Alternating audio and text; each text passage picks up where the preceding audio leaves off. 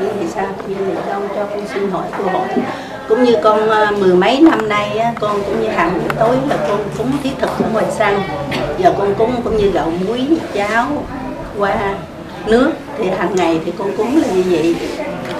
Còn những thí dụ như chè xôi bánh trái thì tùy theo ngày. Và có gì con cúng cái nấy. Thì con cúng hàng ngày thì con cúng như vậy thì con xin thầy giảng đáp liền con con cúng như vậy thì uh, những người mắc khuất mặt khuất mày chết oan chết đức như vậy thì có hưởng được cái gì không. Thì con thấy những người phật tử cũng như trong chùa thì cúng ngày mùng một với ngày rằm thì thay vì một tháng cúng hai ngày thì con cứ thang coi như ngày nào con cũng cúng. Thì như vậy thì có thể thế là con làm như vậy coi như có đúng hay không nhưng mà nhiều phật tử nói á, thì ví dụ như con là người phật tử tại gia thì không có nên cúng như vậy cúng như vậy thì cũng không có tốt nhưng mà theo cái tâm con nghĩ á, nếu mà ví dụ như những phật tử tại gia mình ta cúng cúng một ngày hai lần thì thay vì con cúng hết ba chục ngày luôn thì dạ thì con nghĩ vậy thì thưa thầy con thắp Cái, à, trọng tâm của câu hỏi đó là người tại gia có nên cúng thí thực cô hồn vào mỗi buổi chiều à, lâu lâu một lần hay là hàng ngày hay không? Câu trả lời là không cần thiết. Có những lý do sau đây thứ nhất đó, truyền thống cúng thí thực cho các loại à, cô hồn đó phát xuất từ Trung Quốc. Đức Phật hoàn toàn không dạy cái này.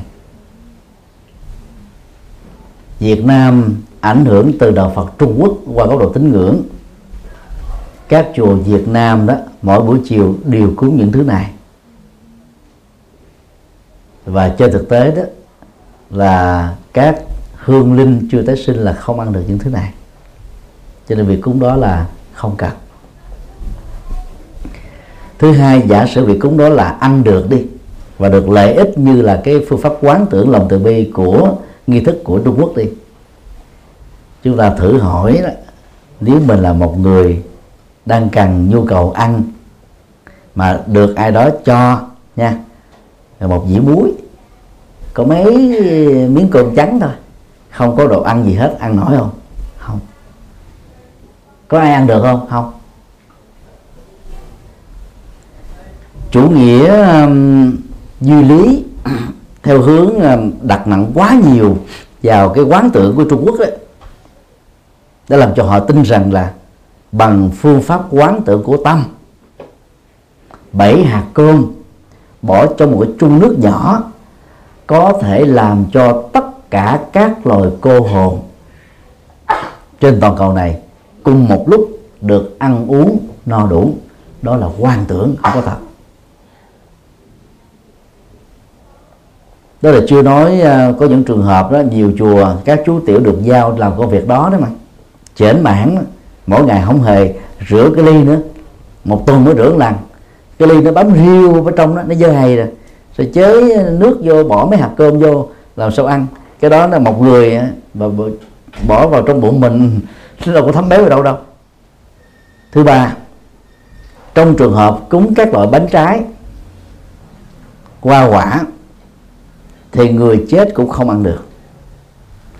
Một bài kinh tăng chi đó, có mô tả một cái câu chuyện, một vị đạo sĩ bà la môn chuyên làm nghề thầy cúng hỏi với đức phật rằng là việc làm đó đó là người chết có được tiếp nhận hay không?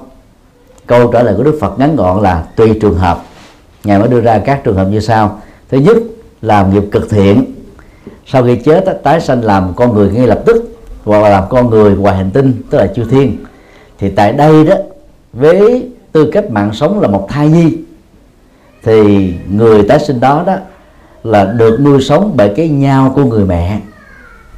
Cho nên việc cúng kính của chúng ta là người đó không ăn được. Trường hợp hai là người à, chết á, do gieo nghiệp thú tính nhiều à, không có sống có nghiệp chướng cũng không có thay đổi lối sống. À, sau khi chết á, tái sinh làm các loài vật bao gồm loài bò sát loài dưới nước loài bay bằng cánh loài bốn chân nhân dân qua các cái cách sanh như là sanh từ trứng, sanh từ bào thai, sanh từ sự ẩm thấp hay là sanh từ sự biến hóa. Thì tại đây đó, có số loại đó thì được gọi là con con mẹ nuôi và một số chúng loại khác là chúng phải tự nuôi, tự sống ra cho nên mọi cúng kính của người chết, xin lỗi, người sống dành cho người chết là không hưởng thụ được.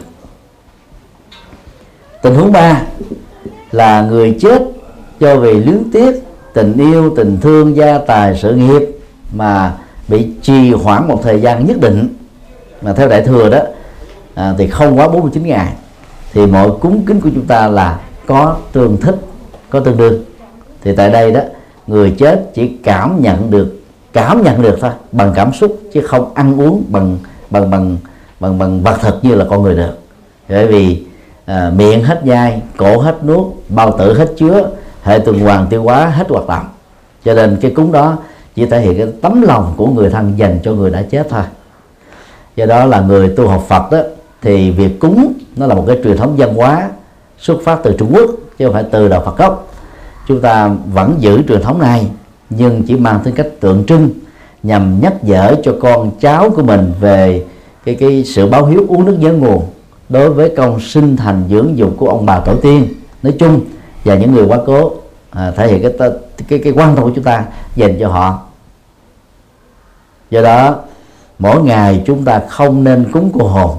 Hãy dành số tiền đó cho các việc từ thiện dành cho những người cơ nhở neo đơn tàn tật à, bất hạnh. Cái cái cái lệ lạc nó rất là thực tiễn và thiết thực hơn rất là nhiều.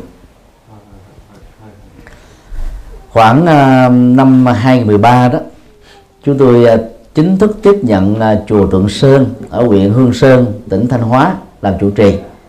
Đây là ngôi chùa à, do hải thượng lãng ông Lê Hữu Trác xây và có trên hai chục năm sống làm đạo tại đây.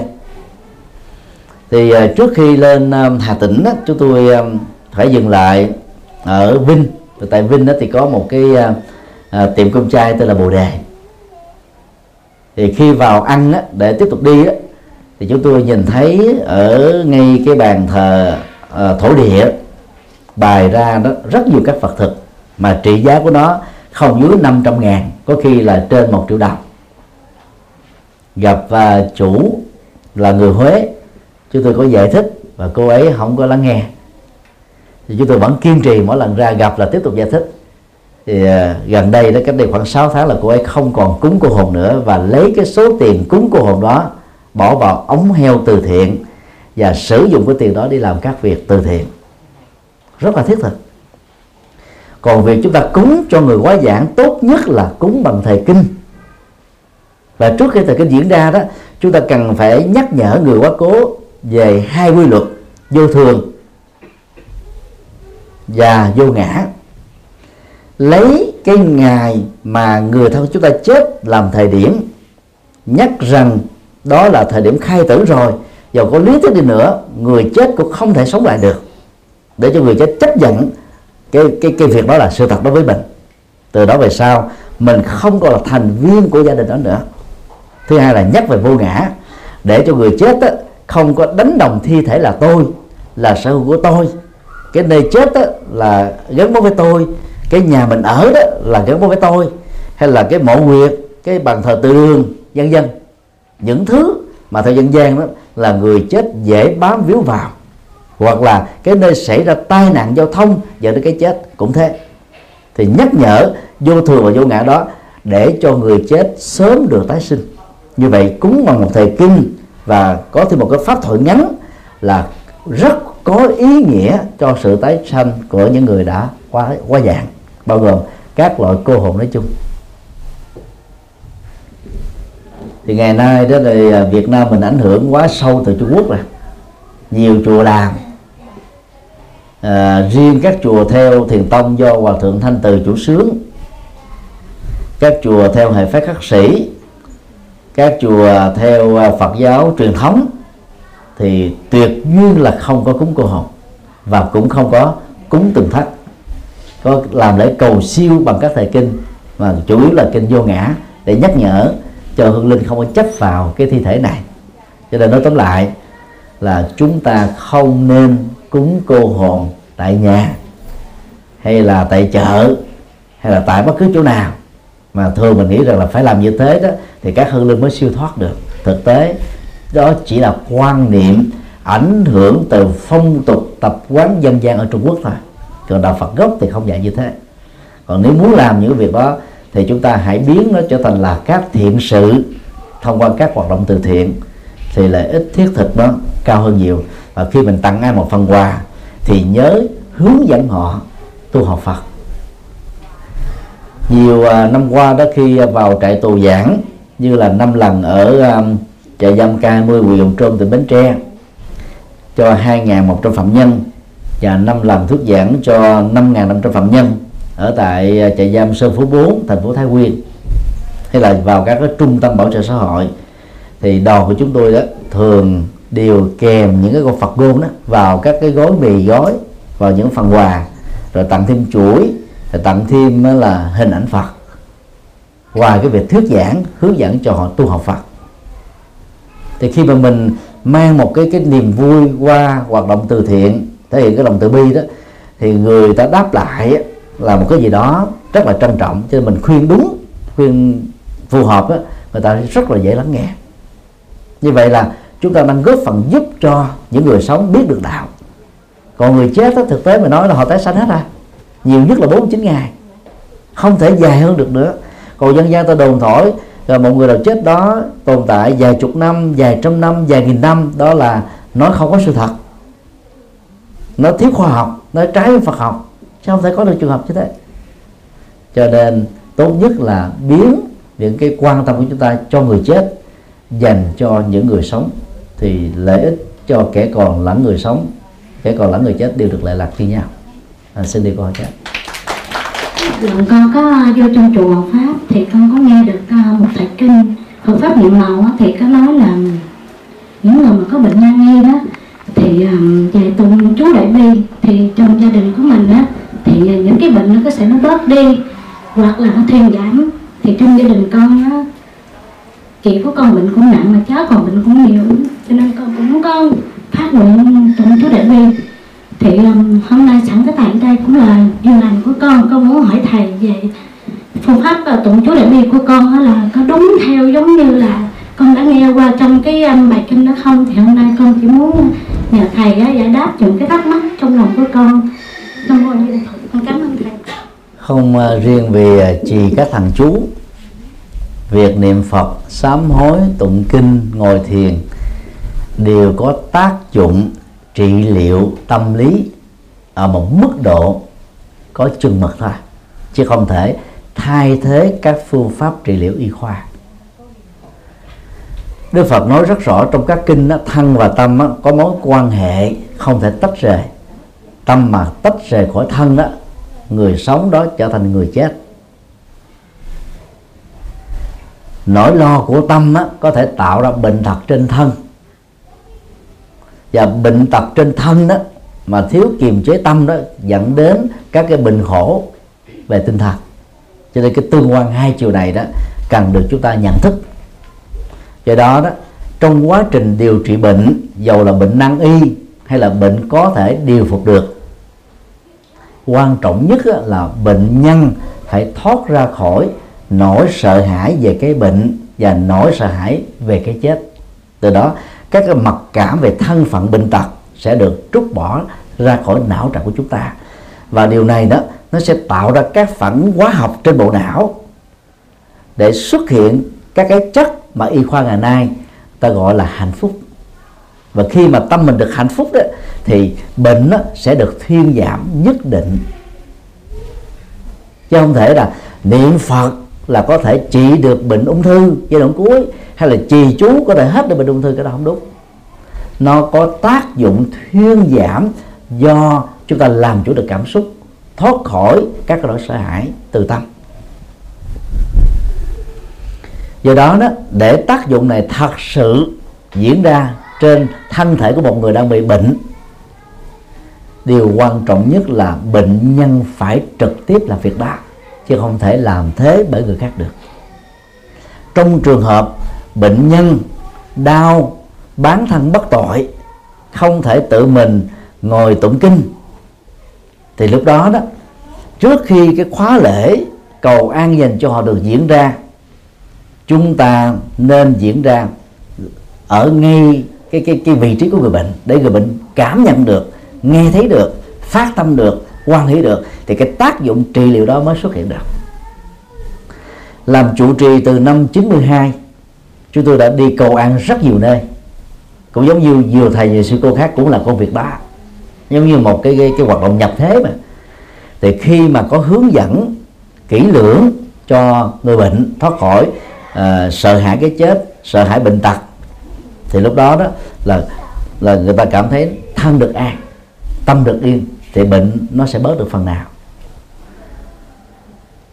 Quán tưởng trong tình huống này nếu đúng cách nó sẽ tạo ra cái tác dụng trị liệu rất là tốt. Ví dụ như à, một phật tử nào đó rất là thích lại phật như là một pháp tu, mà đang khi bệnh tật không làm được việc này, thì dạy họ quán tưởng cái động tác duỗi cái tay nho nhỏ thôi, liên tưởng rằng họ đang đưa lên ở trên ngực và cái động tác chân, co ra duỗi vào làm cho họ liên tưởng rằng là họ đang lại Phật ở trên chánh điện hoặc ở tại bàn thờ của gia đình mình.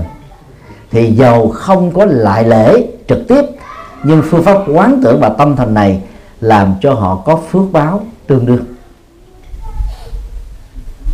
Đồng thời sử dụng phương pháp quán tưởng ví dụ khi mình uh, co cái chân nhẹ nhẹ mình nghĩ rằng là tôi đang đẩy một cái lực 50 kg sau đó là 500 kg sau đó là 5 tấn sau đó là 5.000 tấn. Thì cái, cái cái hỗ trợ bằng tâm này đó nó làm cho cái tình trạng phục hồi đó, do từ sự hỗ trợ của trị liệu vật lý nó sẽ làm cho nhanh hơn. Còn những người nào bi quan yếm thế tráng trường tuyệt vọng nói chung là trầm cảm đó thì việc trị bệnh rất là là là khó và cũng rất là là mệt mỏi khổ đau. Cho nên phải làm sao cho tinh thần của người bệnh trở nên khoan khoái thoải mái thì việc trị liệu sẽ có kết quả. Năm um, 2003 tôi được ờ, phái đoàn UNICEF tài trợ cho đi tham quan các mô hình là chăm sóc bệnh nhân SIDA giai đoạn cuối tại 10 ngôi chùa của Phật giáo Thái Lan dọc theo biên giới của Thái Lan và Miến Điện bao gồm Chiang Rai, Chiang Mai và Chiang Nai chúng tôi đã quan sát và thấy rất rõ đó là có một số bệnh nhân mới đưa vào trong cái cái cái cái trung tâm điều trị của các chùa đó. À, một thời gian ngắn thôi. Là họ gần như muốn chết à. Đang khi những người được đưa vào thời gian lâu hơn đó thì lại khỏe ra.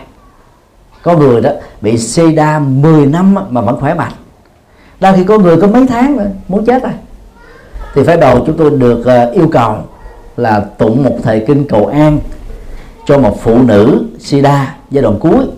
Và đang nằm á, bên bà thì còn có một uh, cháu trẻ thơ là khoảng chừng mười mười mấy tuổi đó mười mấy tuổi tháng thôi. Có nghĩa là bà ấy mới bị chưa đầy hai năm. Thì lúc đó đó mình tụng kinh tiếng việt đang khi bệnh nhân á, thì chỉ hiểu tiếng thái. Nhưng mà cái động tác mà chúng tôi ra dấu đó chấp tay như thế này nè bảy cố gắng gượng lắm mà làm không nổi. Tôi kêu bà hãy để xuống thôi. Tức là tập trung và nhờ thông dịch viên hướng dẫn lại hãy tập trung với Phật pháp. Thì trong lúc thầy kinh tùng á, chưa được 7 phút là bảy đã trút hơi thở cuối đề rồi đó là vì đó việc trị liệu nó trở nên quá chậm và cái tác dụng trị liệu tâm lý đó là nó không có cơ hội để tác động tích cực được. Đang khi um, qua đến một trung tâm khác thì có nhiều bệnh nhân là 10 năm rồi nhưng mà họ làm mây tre lá rồi à, bán các sản phẩm đó với cái giá gấp 5 lần để gây quỹ. Họ cảm thấy là cuộc đời của họ có giá trị. Thân họ phải là trùng ghế, uh, uh, tạo cái gánh nặng cho gia đình và xã hội.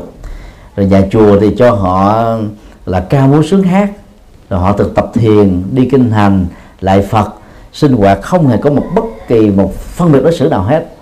Cho nên đó là cái tác dụng mà ngăn chặn cái sự phát triển của bệnh đó, được tốt hơn. Đang khi cô kia đó mới có hai th- hai năm mà đã chết rồi rất tiếc là đưa vào chùa quá chậm. Chứ nếu mà đưa vào chùa sớm hơn đó thì cô này có thể sống thêm vài năm nữa. Đó là một cái ví dụ rất đơn giản để cho thấy là cái tác dụng trị liệu tâm lý là rất tích cực trong việc điều trị các cái bệnh của, của, của cơ thể. Nhưng điều quan trọng là không thể thay thế trị liệu được. Cho nên chúng ta phải điều trị y khoa cộng với các cái hoạt động uh, là tính dục và tâm linh để có thêm những hỗ trợ khác. Đức Phật chết vì bệnh ung thư bao tử giai đoạn cuối. Bởi vì Đức Phật có 6 năm tu khổ hạnh. Và điều đó nó dẫn đến cái bệnh bao tử. Và cuối đời đó Đức Phật nhận cái cái cái buổi cúng dường từ một lão già làng ở tại Kusinaga mà ông ấy là xuất thân từ giai cấp cùng đinh của xã hội Ấn Độ, cho nên kiến thức về an toàn thực phẩm ông ấy không có. Và ông ấy không có cái gì để cúng, ông ấy vào rừng, tức là hái nấm cây thôi, hái nấm ăn thôi. Và ông ấy làm cho một cái món cà ri cho Đức Phật. Mà nấm đó là nấm heo rừng độc, cho nên khi ăn vào là Đức Phật trúng thật liền và lúc đó đó là thuốc trị liệu về cái cái ngộ độc thực phẩm không có. Cho nên sau đó, đó là Đức Phật đã qua đời. Thì cái câu chuyện lịch sử này phần lớn các Phật tử gia ít biết đến. Cho nên người ta cứ nghĩ rằng là khi bị bệnh đó, chỉ cần à, đến cầu nguyện Phật là hết bệnh. Đang khi Đức Phật chết vì bệnh. Nhưng mà Đức Phật chết trong một trạng thái rất nhẹ nhàng chứ không có khổ đau như chúng ta. Cái khác nhau giữa có giữa một người có tu tâm và một người không có tu là ở chỗ đó thôi chứ còn già, bệnh và chết là quy luật. Đức Phật đi tu vì ngài muốn tìm ra giải pháp cho cái quy luật này. Nhưng rồi khi giác ngộ, Đức Phật thừa nhận già, bệnh, chết không ai có thể tránh khỏi bao gồm ngài. Vấn đề còn lại là trong già không khổ, trong bệnh không khổ, trong chết vẫn ăn vui. Xin điều hỏi các tọa con xin có lời từ bi và trí tuệ có luôn song hành cùng nhau không ạ? Xin thượng tọa chỉ dẫn cho chúng con trên con đường đến với phật pháp và tu tập. Từ bi đó là mở tấm lòng của mình ra một cách cao thượng.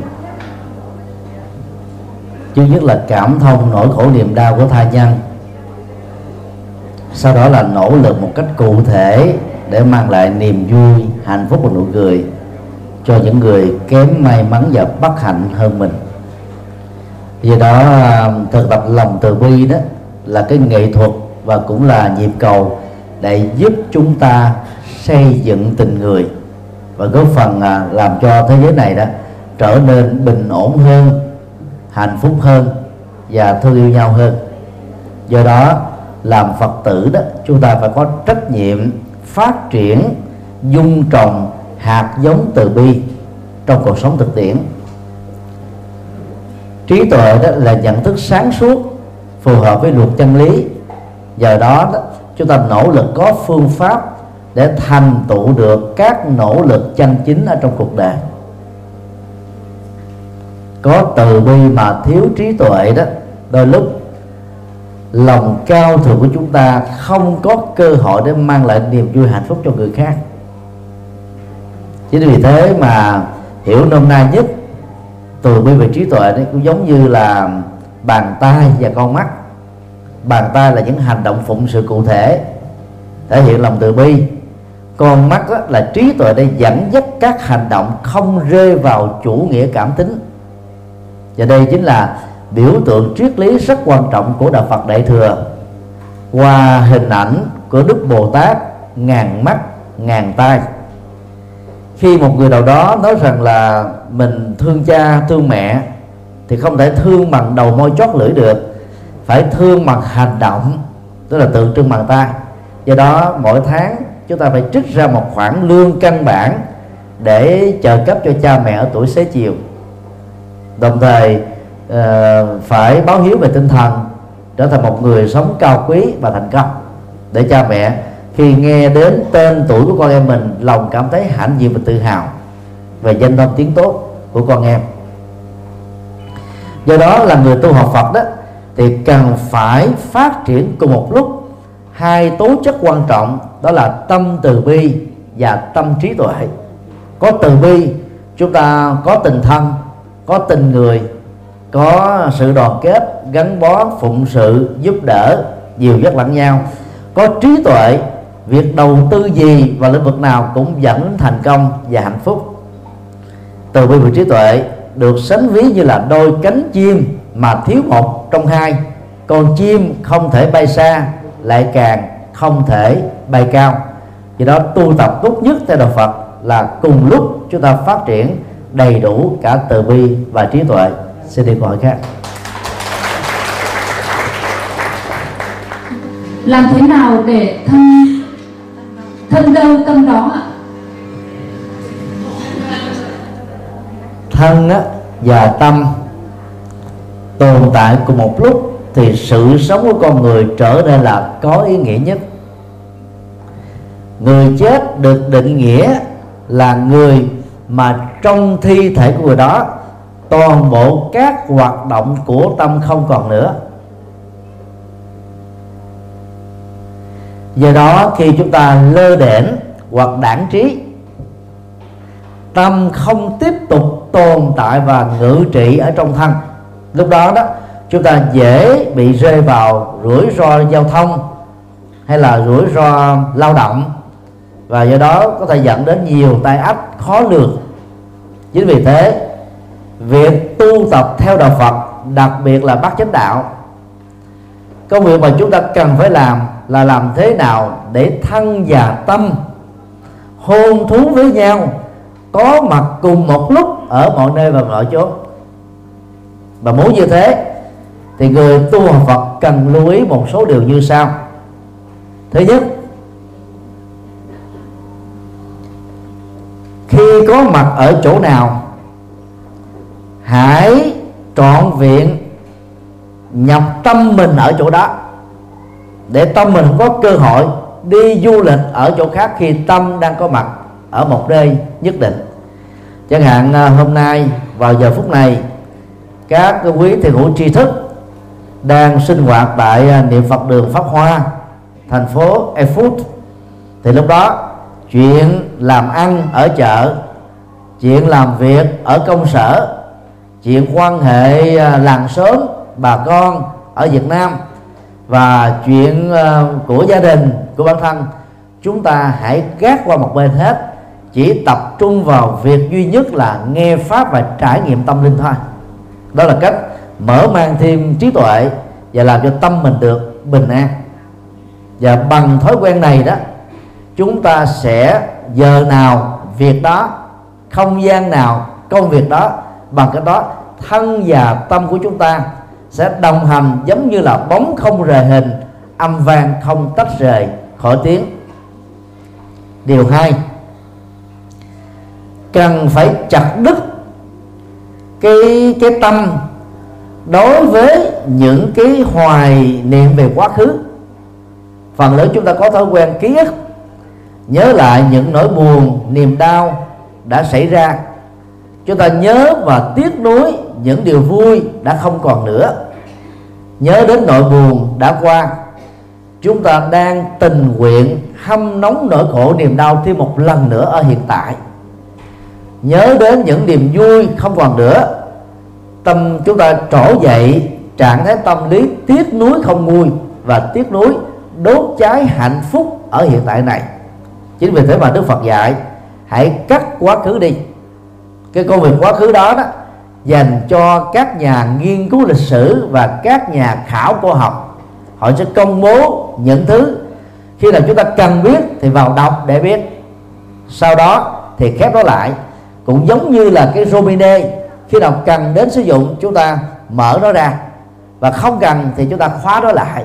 Như vậy, hãy tập thói quen khóa các việc đã từng xảy ra trong quá khứ lại ở nơi mà nó xuất phát đừng đeo bồng nó ở hiện tại này. Vì như thế là tạo áp lực về cảm xúc và tâm lý cho bản thân mình. Chị em phụ nữ, phần lớn bị dướng kẹp vào cảm xúc nhiều.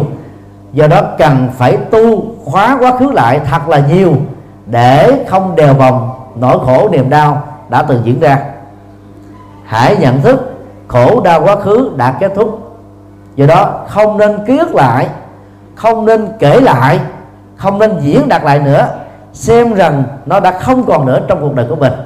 Liệu đó chúng ta sẽ dễ dàng tập trung tâm ở trong thân, ở hiện tại. Điều ba, hãy thực tập buông xả như một thói quen tích cực. Buông xả khác hoàn toàn với văn bỏ trách nhiệm. Người quăng bỏ trách nhiệm là người tắc trách, là người thiếu trách nhiệm. Tức là sống rất ích kỷ cho riêng bản thân mình thôi. Không quan tâm đến tha nhân. Còn người có trách nhiệm mà không dướng mắt vào nó đó, tức là khi làm, họ làm trọn vẹn.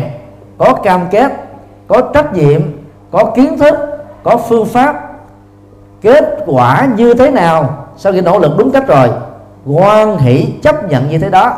Không tự hành hạ cảm xúc mình nữa, không tự quở trách mình nữa có không quở trách tha nhân tìm những cái cái cái ờ, chỗ bất ổn để khắc phục, không để nó tái diễn thêm một lần nữa trong tương lai. Bằng cách đó, tâm chúng ta có mặt với thân ở hiện tại và không bị cái cảm giác gọi là bất an chi phối. Tập buông xả, nỗi khổ niềm đau quá khứ, bằng cách liên tưởng đến hiện tượng gió thoảng thì mây bay, tức là mây không bám trụ vào một chỗ. Thì những nỗi khổ niềm đau sự việc đã từng xảy ra rồi chúng ta hãy khép nó lại đi. Nhìn thấy cái cảnh gió thuận mây bay, chúng ta hãy nhắc mình, tôi phải dừng lại và phải tập trung ở hiện tại.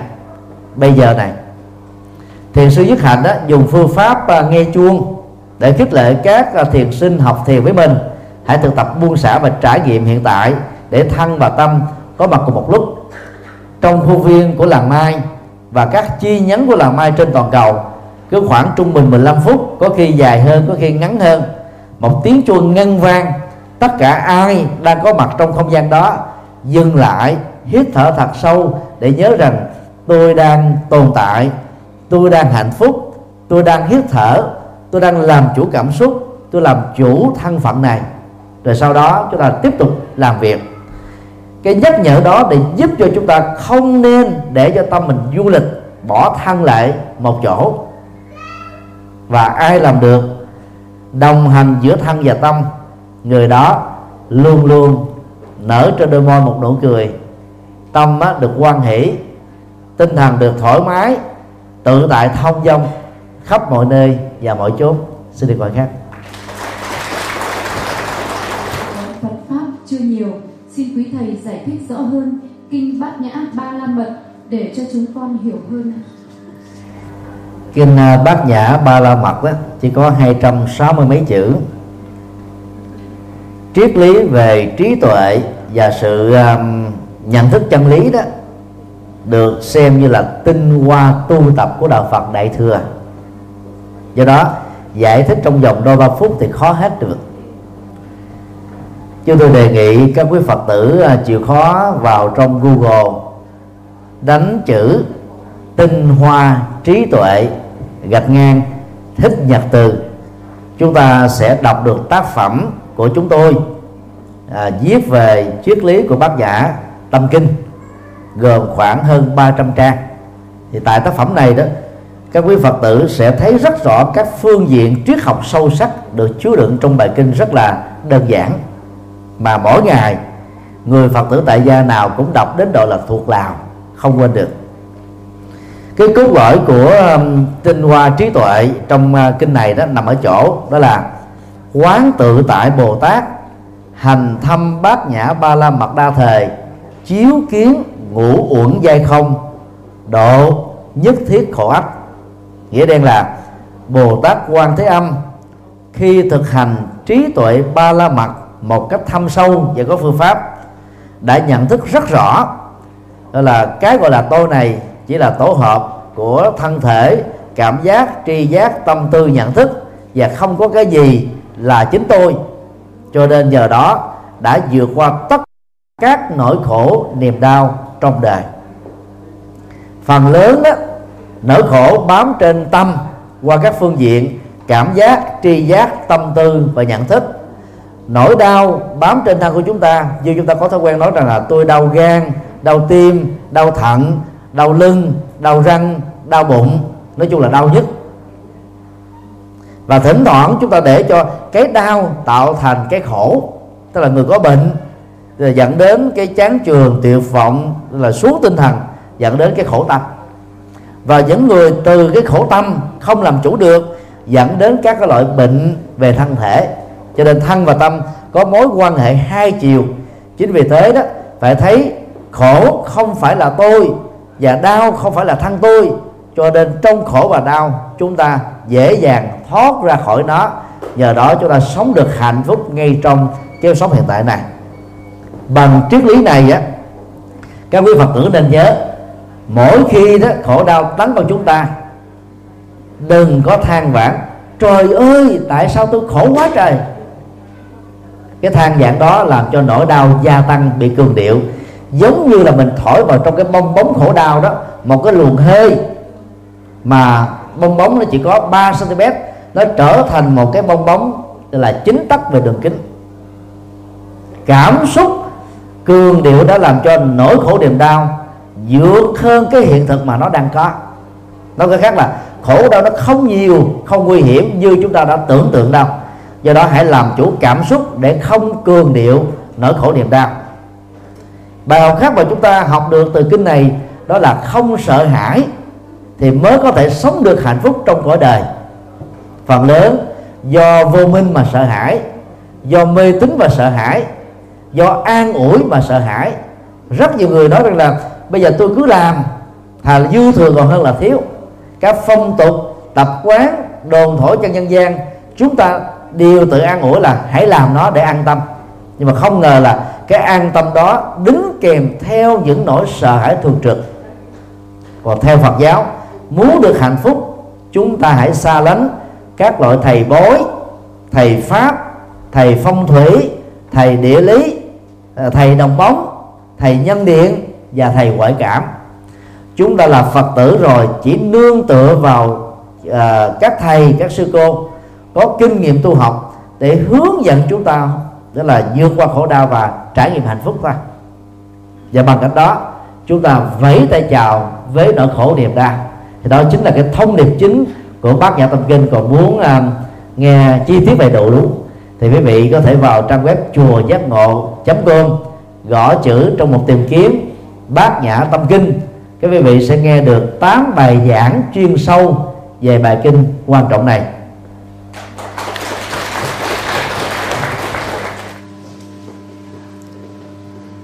Nếu nạo có hồn ma không ạ? nạo thai đó là nỗi khổ niềm đau mà chính người mẹ đó đã tự bức ri nắm ruột của chính đứa con chưa nhìn thấy được mặt trời đó là một hành động sát nhân đạo phật à, quý trọng sự hiện hữu với tư cách là một con người cho nên đạo phật không khích lệ các hình thức phá thai. Hiện nay phá thai nó nó có những hình thức như sau. Thứ nhất là do vì chưa chuẩn bị làm cha mẹ, cho nên người ta đã phá thai. Thứ hai đó, bà mẹ là nạn nhân của một vụ cưỡng bức tình dục vì hẳn cái người tội lỗi đó. Cho nên nhiều bà mẹ đã không muốn mang mầm sống do người đó tạo ra và trong tình huống này, phần lớn gia đình của họ quyết định phá thai. Tình huống thứ ba là loại trừ sự sống, mà theo các bác sĩ chuyên khoa về phụ khoa, nếu để cái bào thai thì người mẹ có thể bị chết. Do đó mà bất đắc dĩ phải phá thai. Trường hợp 4 do cái nghèo chi phối. Hoặc là là mang thai và có con ở tuổi vị thành niên. Hoặc là không có chồng mà có con thì nhiều gia đình gây áp lực buộc người nữ đó phải kết thúc mạng sống. Dầu xuất phát từ động cơ nào, hoàn cảnh gì, hành động phá thai về bản chất là sát nhân. Do đó, sát nhân đó dẫn đến những cái hậu quả ảnh hưởng xấu cho tuổi thọ và sức khỏe của người đã từng phá thai. Cho nên đó ai đã lỡ phá thai thì phải nỗ lực gọi là chuyển nghiệp phá thai đó. Còn về bản chất đó, thì các thai nhi chưa phát triển về ý thức xã hội do chưa trưởng thành cho nên sau khi bị kết thúc bởi chính người mẹ ruột của mình hoặc người người cha thì các thai nhi thông thường tái sanh ngay lập tức. Do đó sẽ không có tình huống trở thành hồn ma bóng vía như dân gian đã đồn thổi. Đi báo ơn báo oán đối với người đã giết mình. Chuyện đó không bao giờ có thật. Cho nên các bà mẹ đã lỡ phá thai rồi, đừng đi các loại thầy như vừa nêu. Vì đến đó, cái câu lý giải giống nhau và thường xuyên đó là hồn ma bóng vía của đứa con ruột mình đang đi theo là báo oán. Rồi người ta mới đổ lỗi cho những thất bại, nỗi khổ, niềm đau ở trong cuộc đời là từ cái cái hồn ma của bà thầy đó đã sát nghiệp, mang một cái tội nặng, không sám hối, còn lại gieo quan giáo họa một cách oan ức cho đứa con ruột thịt của mình. Không có tư cách để đính chính những cái thông tin sai lầm này. Tội chúng ta theo đó sẽ được nặng lên gấp đôi. Do đó, ai đã lỡ phá thai do thiếu hiểu biết, thì chúng ta nên nhớ chuyển nghiệp này bằng các hành động như sau. A. Hiến mô hiến tạng và hiến xác cho y học. Bằng cách này chúng ta đã tạo điều kiện trực tiếp cho những người đang đối diện trước cái chết có thể tái sanh thêm một lần nữa ngay trong cuộc sống hiện tại này. Trước đây chúng ta phá hai thai bây giờ ờ, à, lục phủ của tạng của mình mà được lắp ghép vào hai người chúng ta đã xóa được cái nghiệp đó rồi. Điều hai, phát nguyện trở thành là sứ giả của hòa bình. Xóa bỏ chiến tranh, tôn trọng sự sống, thương yêu loài vật, bảo vệ môi trường. Những hành động cao quý này đó, nếu chúng ta mang lại cái cái bình ổn từ cái cơ hội thay vì con người bị chết tập thể, chết à, do chiến tranh, chết do hận thù, thì chúng ta đang xóa được cái nghiệp, gọi là sát nhân trước đắc thứ ba, đóng góp và cứu giúp các bệnh đề bất hạnh, người già, tàn tật, trẻ mồ côi, cơ nhở bất hạnh. Nhờ sự giúp đỡ kịp lúc và tận hình chúng ta, những người đang trầm cảm muốn tự tử chết đã trở thành người sống hạnh phúc. Những người thất bại được vươn lên à, là đỉnh cao trong cuộc đời. Đó là những nghiệp có thể xóa được cái nghiệp sát sanh trong quá khứ. Do đó thay vì sợ hồn ma mà vốn không theo con người được, không phát con người được, thì người đã lỡ sát sinh nói chung và phá thai nói riêng. Hãy gieo các nghiệp về sự sống, bảo vệ sự sống và tạo ra hạnh phúc cho sự sống. Bằng cách đó, những nghiệp sát sanh trong quá khứ, dầu bất kỳ động do, động cơ nào, cũng thể, có thể được kết thúc ở hiện tại. Nhờ đó, chúng ta có một tương lai tươi sáng. Và sau đây là câu hỏi cuối cùng. Nam mô a di đà phật. Kính thưa thầy thích nhật từ, hôm nay chúng con được nghe bài giảng pháp tuyệt vời và thật hay của thầy mà chưa bao giờ có ai giảng nội dung nhiều vấn đề như vậy. Chúng con nghe rất thấm thía, từng câu, từng chữ. Chúng con kính chúc thầy mãi mãi mạnh khỏe cùng đạo pháp Việt Nam. Tết vừa rồi chúng con có về Việt Nam, trong dân gian đang truyền đạo của sư phụ Lý Hồng Chí học tu theo đạo pháp của thầy, cả luyện công và học sách, vân vân, sẽ khỏi hết bệnh tật và được lên cao tầng. Sách, tài liệu của sư phụ cũng không đả động đến các đạo khác nhưng có truyền miệng giữa các đồng tu là muốn công hiệu thì phải từ bỏ hết thảy các tâm chấp trước, nghĩa là từ bỏ hết những gì trong tâm đã tin, ví dụ tin theo đạo phật. Kính thầy. Lý hồng chí đó là người sáng lập ra pháp luân công lý hồng chí à, vào ngày à, 4 tháng 6 năm 1988 hay 89 gì cái phong trào thiên môn đấy, ông là một trong những lãnh tụ trẻ của cái phong trào đó. Và sau khi à, thiên môn bị giải thể, nghe nói đến là khoảng 300 ngàn nhà trí thức bị đàn áp và giết chết, trong đó có rất nhiều các sinh viên trí thức lý Hồng Trí đã sử dụng phương pháp pháp luân công mà trong đó đó nội dung á, là gần như 60% từ đạo Phật và 40% còn lại là khí công của truyền thống võ học Trung Quốc. Phối hợp hai phương pháp này lại dùng hình ảnh pháp luân của đạo Phật để truyền bá ra một trường phái tôn giáo mới. Và nó có cái cái mục đích phục vụ cho chính trị nhiều. Ờ, trong bối cảnh của chính trị ở tại Trung Quốc. Cho nên Lý Hồng Chí đã có một cái chỗ đứng rất nhanh chóng trong giới trí thức, mà phần lớn đó họ bị rơi vào những cái chứng bệnh ở cái cái giai đoạn là các bác sĩ đã từ chối rồi. Khi tập luyện võ công, theo sự hướng dẫn của tác phẩm của Lý Hồng Chí, thì nhiều người đã phục hồi được sức khỏe. Từ đó cái phong trào này nó được lan rộng ra và nó bị chấn áp bởi ờ, chính quyền của Trung Quốc càng bị chấn áp thì nó lại càng được uh, phổ quát. Hiện tại đó nhiều quốc gia đã cấm các hoạt động của ờ, Lý Hồng Chí và các đồ đệ của ông. Nghị quyết của Đại lễ Phật đản Liên Hợp Quốc năm ờ, 2010 tại Bangkok tất cả các vị tăng thống của Phật giáo lãnh đạo Phật giáo trên toàn cầu đã kêu gọi tăng ni và Phật tử không khích lệ, không cho phép các Phật tử đi theo trường phái của Lý Hồng Chí. Vì đây là một trường phái mượn danh nghĩa của đạo Phật, nhưng mà làm chính trị thôi. Thì đó là cái nghị quyết của cộng đồng Phật giáo thế giới. Nay đã 5 năm mà các Phật tử không nên quên. Là những người tu học Phật đó, thì chúng ta biết là Phật pháp là phương thuốc thần diệu trị tất cả các nỗi khổ niềm đau của tâm lý. Về phương diện này, Đức Phật được gọi là Pháp Vương, tức là vua của chân lý. Còn được gọi là Đại Y Vương, là vua thầy thuốc. À, rất là giỏi. Không ai có thể giỏi hơn Đức Phật về vấn đề trị liệu khổ đau. Do đó chúng ta không cần phải đi theo bất cứ một nhân vật nào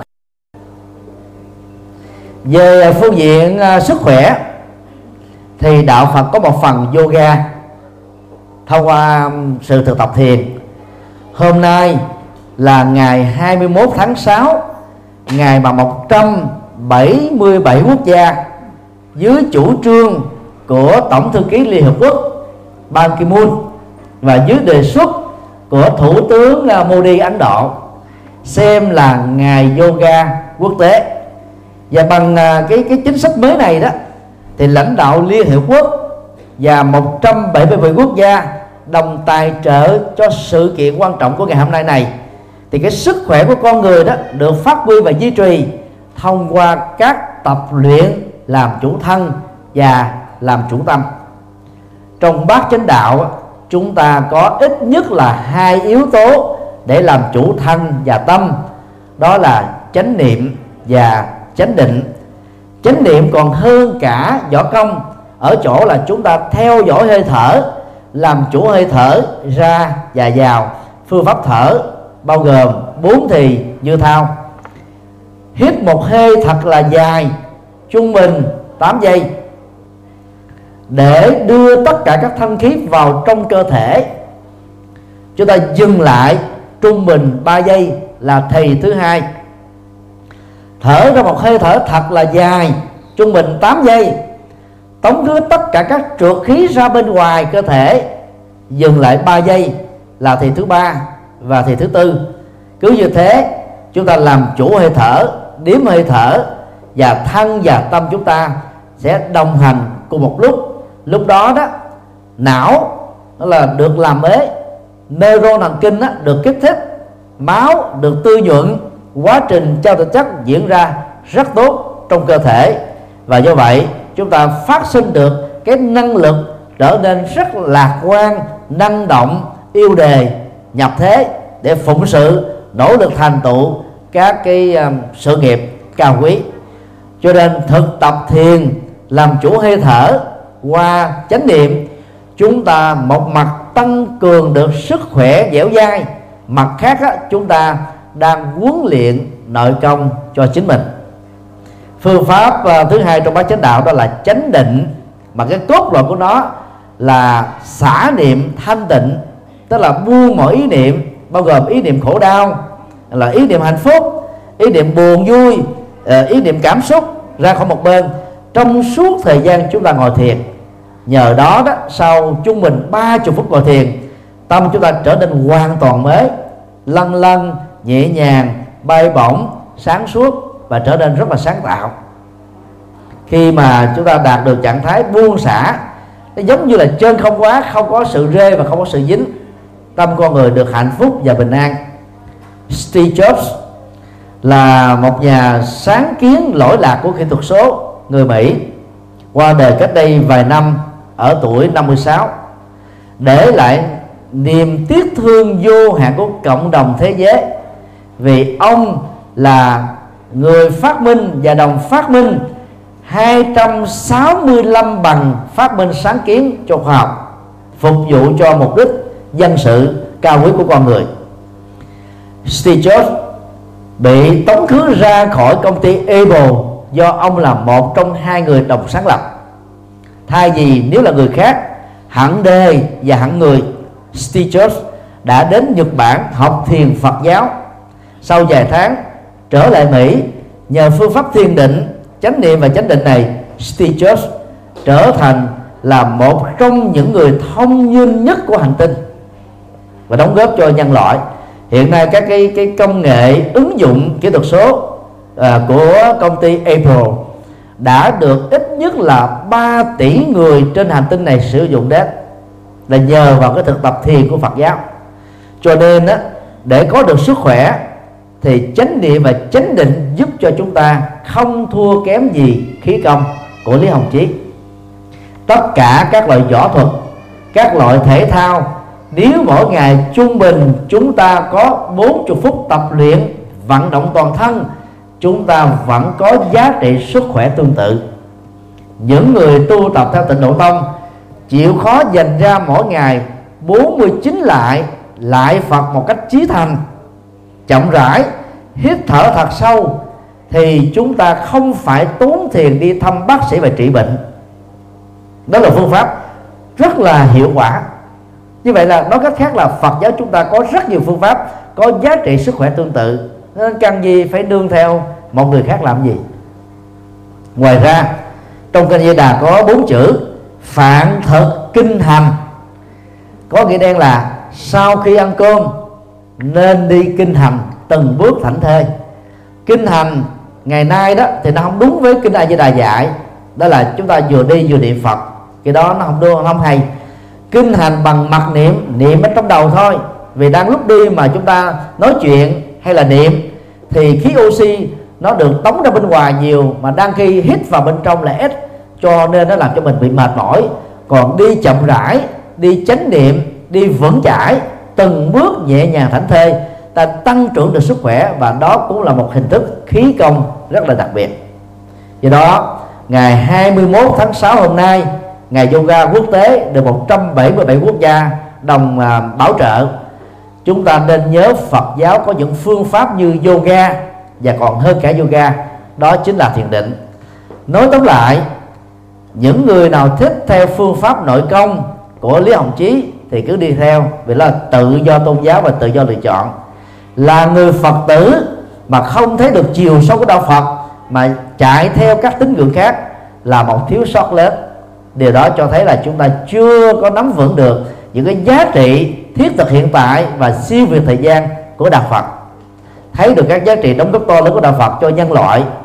Tổng thư ký Liên Hợp Quốc uh, Kofi Annan vào ngày 15 tháng 12 năm 1999 trong đại hội đồng Liên Hợp Quốc, biểu quyết thông qua hoàn toàn không có phiếu chống, chọn ngày chân tròn ve sắt làm ngày biểu tượng văn hóa toàn cầu.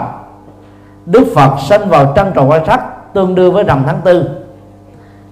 Những người của Liên Hợp Quốc lúc đó không phải là Phật tử, nhưng lại tôn vinh Đức Phật Thích Ca không phải là chuyện tình cờ là Phật tử mà chúng ta không thấy được giá trị đó mà lại đi học hỏi theo các trường phái tín ngưỡng dân gian mà chỉ có giá trị sức khỏe là một uổng ích rất lớn. Cũng chẳng khác nào bỏ kim cương và vàng để chọn lấy các viên sỏi lấp lánh bào, chúng ta bỏ vàng để nhận lấy những cái cái lấp lánh ở trên biển khơi do tác động của ánh sáng thôi.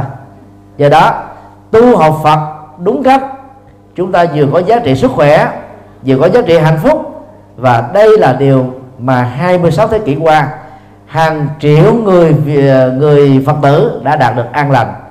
Kính chúc tất cả được hạnh phúc và bình an.